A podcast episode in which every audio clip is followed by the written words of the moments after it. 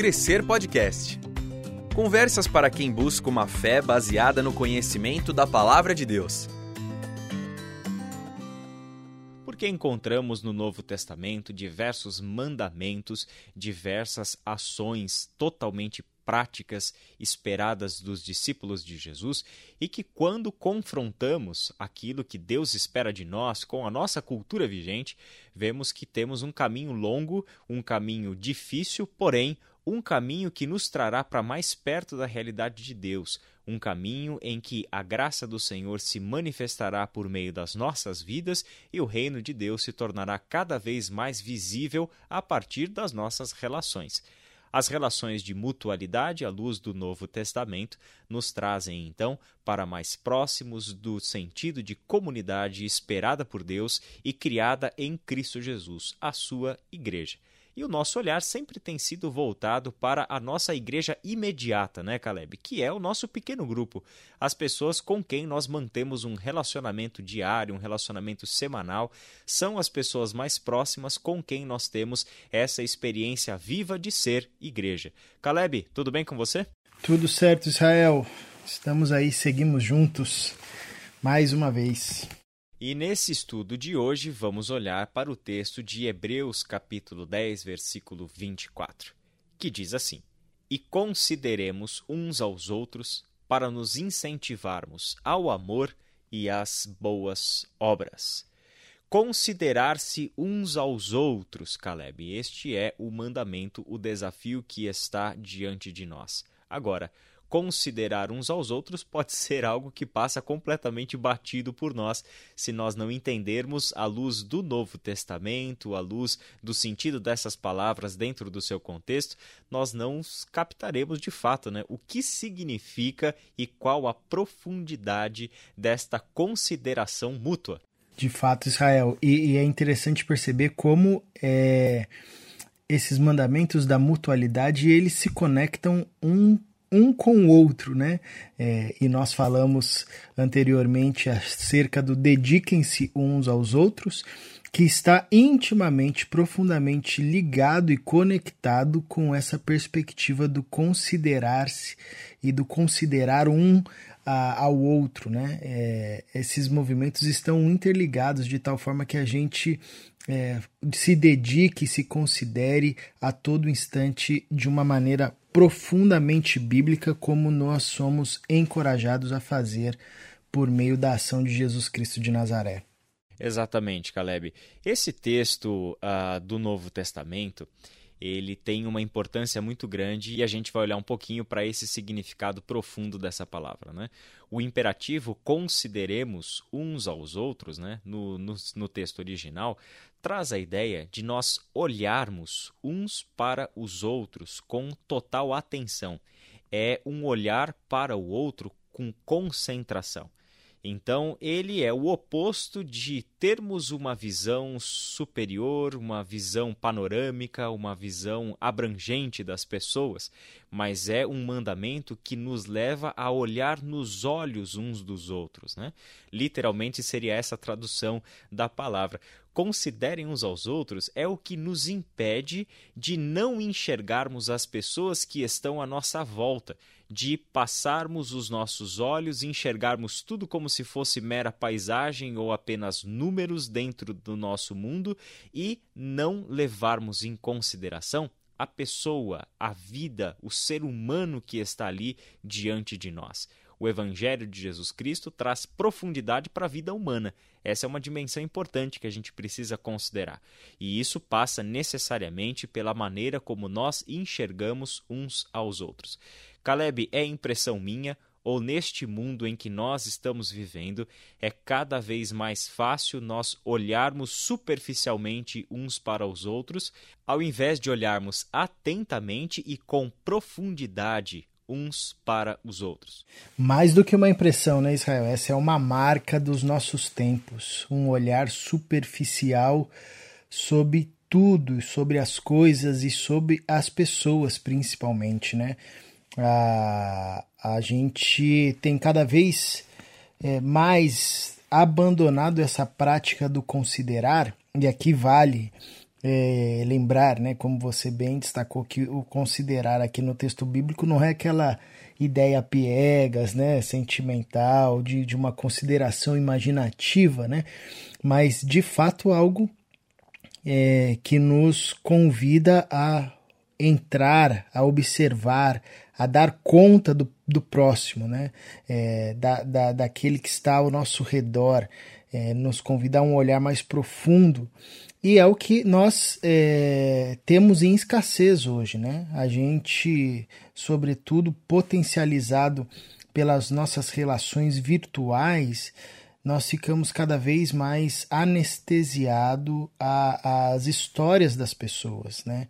Ou nós, é, assim como a gente rola a tela do, do celular ali no Instagram e, e, acaba vendo milhões e milhões de histórias no mesmo segundo, né, sem dar nenhuma atenção para nenhuma delas, é, a gente projeta isso na nossa vivência, em tempos cada vez mais corridos, mais estressantes, o nosso olhar volta para nós mesmos e muitas vezes a gente é, desconsidera, ou seja, não tem um olhar voltado nem mesmo para aqueles que estão na nossa casa, né? Quantas vezes a gente, a gente intervém em relações familiares onde é, há uma frieza e uma apatia na relação, até mesmo entre aqueles que são mais próximos, né? O que dirá então expandindo isso nas nossas relações sociais? Então, sem dúvida, a gente vê é, como esse mandamento bíblico ele é confrontador à nossa natureza, né? E como ele é tão atual nos tempos de hoje. Em 2009, um pesquisador da USP, Fernando Braga da Costa, defendeu uma tese de doutorado lá pelo Instituto de Psicologia da USP. E ele falou sobre invisibilidade pública, Caleb e queridos ouvintes. Essa pesquisa dele trouxe alguns dados alarmantes sobre como a nossa cultura vigente lida com as pessoas e com os grupos sociais. Por 10 anos, aproximadamente, ele desempenhou um ofício de gari dentro do campus da USP em São Paulo. Então, por um período da semana, ele se vestia de gari e ele foi fazer sua pesquisa em loco, né? Ou seja, ele se vestiu de gari e foi é, varrer a USP lá, né? Ele foi estar entre os garis e sentir-se na pele daquela, daquele grupo, né? Daquelas pessoas. E algumas coisas ele trouxe assim como dados muito preocupantes, né? Ele chega a dizer que essas pessoas dentro do campus eram socialmente invisíveis, eles eram como se fizessem parte da paisagem. As pessoas já nem notavam mais que ali existia um ser humano, era apenas um personagem da engrenagem desempenhando o seu papel, desempenhando a sua função. E não apenas ele notou uma relação de indiferença com relação aos garis, mas ele sentiu na pele diversas relações em que ele recebeu olhares tortos, o ar de superioridade das outras pessoas e tantas outras coisas que, na experiência dele, resultou em sentimentos de abandono, de não acolhimento e de não pertencimento àquele lugar. Essa ideia de termos relacionamentos altamente econômicos, é, relacionamentos anoréxicos, ele usa essa expressão. Relacionamentos são meio pálidos, são meio superficiais, é, falta-se a comunicação, são próprios de um mundo mercantil em que as pessoas não passam mais de meros números entre nós e dentro da sociedade. Em Jesus Cristo, nós temos uma resposta para essa realidade anestesiada e para esses relacionamentos superficiais. Em Jesus Cristo, ninguém é invisível. Em Jesus Cristo, todos são vistos exatamente na sua dignidade enquanto seres humanos criados à imagem e semelhança de Deus. E talvez o texto do Novo Testamento que melhor coloca em prática essa dimensão do Evangelho é este texto de Hebreus 10, 24 consideremos uns aos outros. Nós somos chamados por Deus a olharmos e prestarmos atenção nas pessoas e nas suas histórias de vida.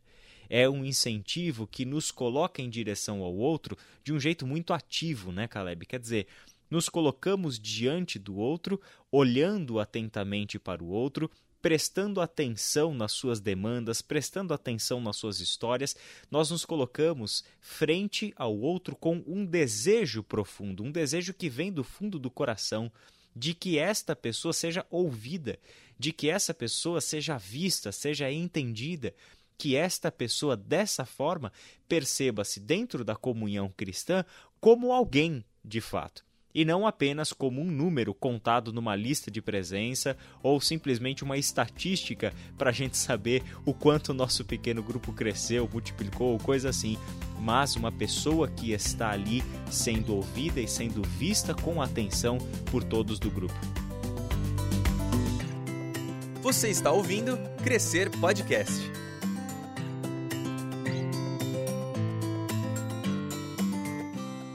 Pequeno grupo ele é sem dúvida um espaço onde a gente pode exercer, né, Israel, de forma mais intensa essa perspectiva tanto ah, do dedicar-se uns aos outros, quanto outros mandamentos da mutualidade e, sobretudo, a perspectiva do considerarmos uns aos outros, né? É ali naquele ambiente familiar, né, na casa, naquele ambiente fraterno, desprovido é, ao máximo de de questões burocráticas ou, ou, litúrgicas que às vezes a gente encontra né, no grande espaço, na celebração, no, no, no culto, enfim, onde a gente pode parar e tem, tem toda a possibilidade né, e todo o tempo para parar e, e, de fato é, fazer como Jesus fazia, é, de dar atenção e ter conversas direcionadas é, com a pessoa que você está conversando. Isso é, uma, é um ponto interessante no ministério de Jesus, que por muitas vezes você vê nos evangelhos expressões como é, então Jesus fitou os olhos, né? Jesus olhou para ele, Jesus falou com ele, né? É, mostrando que uma das marcas do ministério de Jesus era essa capacidade de quanto quando ele era interpelado por alguém, mesmo no meio de uma grande multidão, ele parava e dizia: Olha, alguém me tocou. Né? E os discípulos, com uma perspectiva de não considerar, falavam: Não, mas, mas aqui tem um monte de gente, como que, que, que você quer saber quem foi que te tocou? Todo mundo está te tocando. Jesus diz: Não, alguém me tocou de uma forma especial. Outros, outros textos que vão sinalizar é, Jesus conversando, mas com uma atenção às vezes até constrangedora quando, por exemplo, o mestre da lei vai perguntar para Jesus acerca é, do que ele deve fazer para herdar a vida eterna e, e, e Jesus lança a pergunta para ele novamente, né? E ele responde é, de forma acertada, mas o texto diz que ele queria se justificar. Parece que alguma coisa ali no olhar de Jesus ou na forma como Jesus recebeu essa resposta gerou é, um constrangimento, né? Mesmo sem Jesus não fala nada. Então a gente vê no ministério de Jesus uma prática de consideração, sobretudo aqueles que não eram considerados, né? é, muito profunda e que nós somos chamados a, a, a vivermos de tal forma para que no nosso contexto, na nossa família, nos pequenos grupos, nas celebrações, no nosso trabalho, onde nós estivermos, essa seja uma marca da gente quanto discípulo de Jesus, essa capacidade de olhar para as pessoas e enxergar ali um ser humano. Porque esse olhar da consideração, como a Bíblia nos recomenda, é um olhar que quebra todos os rótulos, né, Israel? A gente está acostumado a olhar para as pessoas pelos rótulos. Você bem citou o exemplo uh, da tese do Fernando acerca do, do Gari. É, a gente olha para as pessoas a partir do que elas possuem, do que elas são ou do que elas fazem, e, e nós geramos uma centena de rótulos que impedem a gente de olhar o ser humano. A gente acaba olhando os rótulos e não mais o ser humano. E Jesus, o Evangelho, resgata em nós essa capacidade de um olhar que considera, né? É um olhar que ultrapassa todos os rótulos e consegue enxergar ali o ser humano.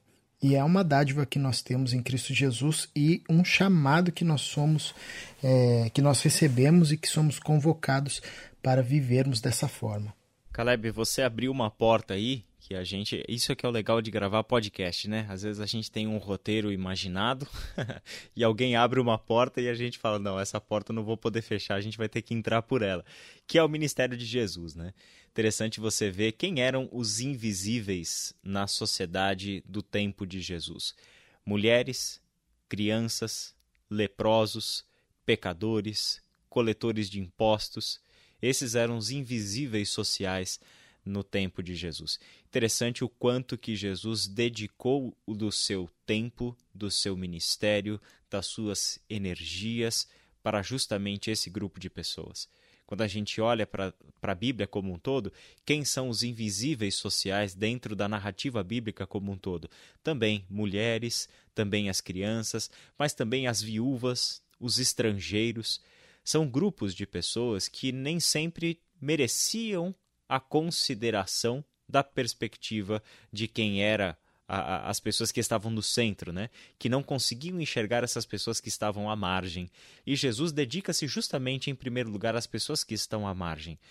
Certamente você que está ouvindo a gente já deve ter se sentido invisível em algum contexto, ou pode ser que você, ouvindo essa mensagem agora, se sinta invisível de alguma forma talvez invisível dentro da sua igreja, talvez invisível dentro do seu pequeno grupo, ou até mesmo para situações até mais graves, mais extremas assim, nos sentirmos invisíveis dentro da nossa própria casa, dentro da nossa própria relação familiar.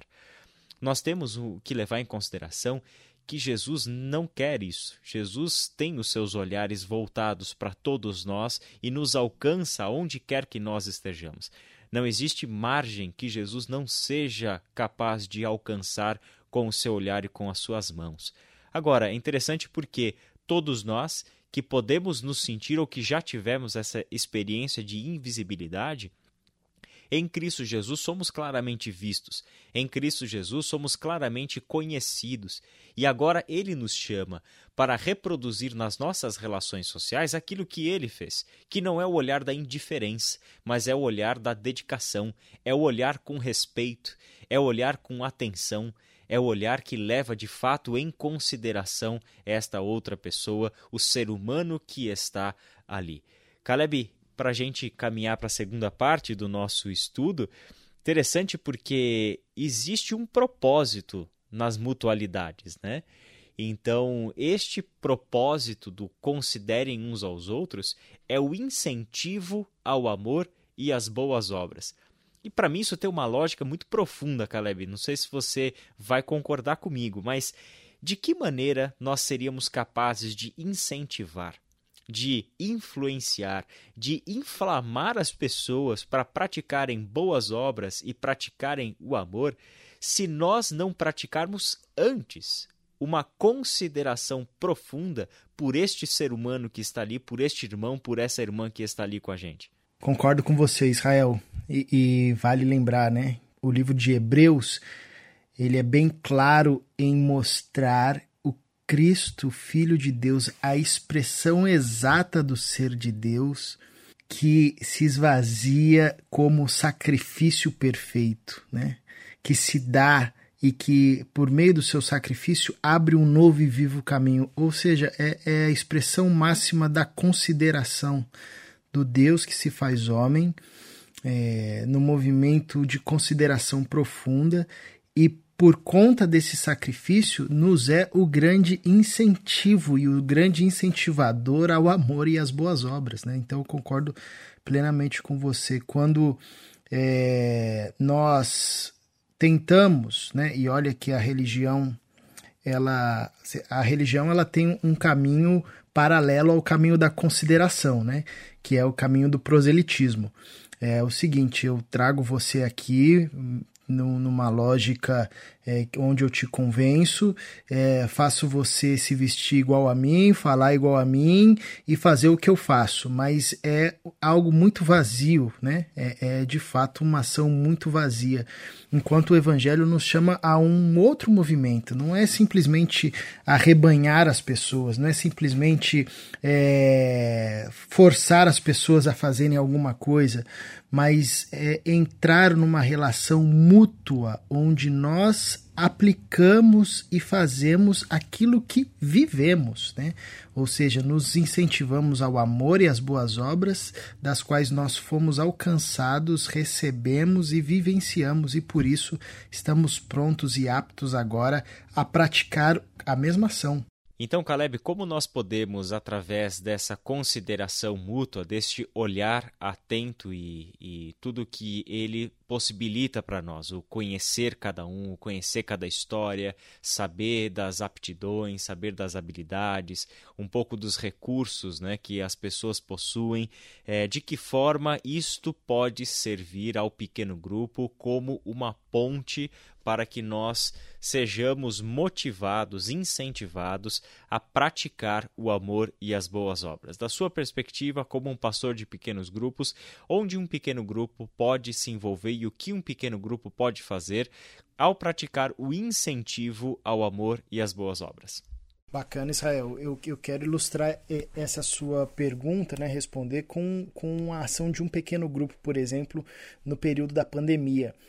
Logo que se instaurou a pandemia, um dos pequenos grupos aqui da Viva percebeu uma necessidade dentro do pequeno grupo, né, de algumas pessoas ali que iam ter a sua, sua renda é, afetada é, por todo o contexto da pandemia e também em uma comunidade próxima onde eles estavam. Então eles é, de pronto, imediato, eles se mobilizaram para levantar e arrecadar é, fundos para comprar cesta básica para auxiliarem ali os participantes daquele pequeno grupo e também essa comunidade próxima ao pequeno grupo. E depois eu fiquei sabendo disso, né? Eu fui conversar com o pessoal desse pequeno grupo e, e falei assim, meu, mas é, qual foi o, o, que que o que que motivou vocês, né? É, é a, a, esse movimento, né? O, o que que fez é, como é que vocês entendem é, essa, essa, esse engajamento de todo o pequeno grupo nesse movimento né, de, de serviço? E uma das respostas que me chamou a atenção é, foi de um dos participantes. Ele disse é que nós vimos a necessidade dos nossos irmãos e nós vimos a necessidade dessa comunidade próxima a nós e não tínhamos como não dar outra resposta senão uma resposta de amor e de boas obras. Né? É, então, penso que, que esse é um caminho natural. Quando nós vivenciamos, e se nós vivenciarmos na nossa casa, no nosso pequeno grupo, na nossa igreja, uma realidade de plena consideração mútua, onde os nossos olhos são abertos e nós passamos a enxergar o ser humano e todas as suas tensões e dimensões, em Cristo Jesus e norteados pelo Espírito Santo, a gente não vai ter outra ação que não um incentivo concreto, pleno ao amor e ao cuidado e às boas obras nas mais diversas formas e expressões. É, então, acho que é um caminho natural, né, Israel? Quando nós vivenciamos essa realidade de forma plena no pequeno grupo, o que nós vamos ver é cada vez mais um pequeno grupo engajado no cuidado mútuo ali do grupo e também engajado em ações para fora, onde se encontra o ser humano nos seus diversos estados de vulnerabilidade. Essa liga entre as pessoas né, só é possível se houver de fato uma consideração mútua. Né? Um pequeno grupo onde as pessoas simplesmente vão para uh, ah, cumprir a sua obrigação semanal porque se comprometeram em estar ali, mas que não aprofunda relacionamentos, que não se transforma em amizades de fato é um pequeno grupo que dificilmente será capaz de produzir alguma coisa juntos, fazer alguma prática de boa obra neste mundo, pela sua cidade, pelo seu bairro, pelo seu condomínio, por alguma entidade, enfim. É um pequeno grupo que dificilmente será capaz de produzir alguma coisa se os vínculos entre as pessoas não forem vínculos de amizade, permeados pelo amor de Cristo e praticados no hábito de uma consideração mútua, de um olhar atento e de uma consideração de fato em que ninguém passa despercebido pelo grupo, ninguém vai ser invisível no grupo. Que isso seja também uma lição para nós, né, sermos acolhedores de fato, olharmos para as pessoas não como números, mas olharmos para as pessoas interessados em suas histórias. É daí que vem um acolhimento genuíno. Caleb, muito obrigado por mais uma participação sua. De nada, isso é uma alegria essa caminhada conjunta. Amém. E para você que nos ouve, que Deus te abençoe, que você siga aí ouvindo o nosso podcast, divulgando com suas redes sociais, para que outras pessoas também sejam alcançadas e desafiadas pela palavra de Deus. Até a próxima conversa. Você ouviu Crescer Podcast, uma produção do Ministério de Educação Cristã da Ibaviva. Ajude a divulgar esse podcast. Siga a nossa página no Instagram e compartilhe educação.ibaviva.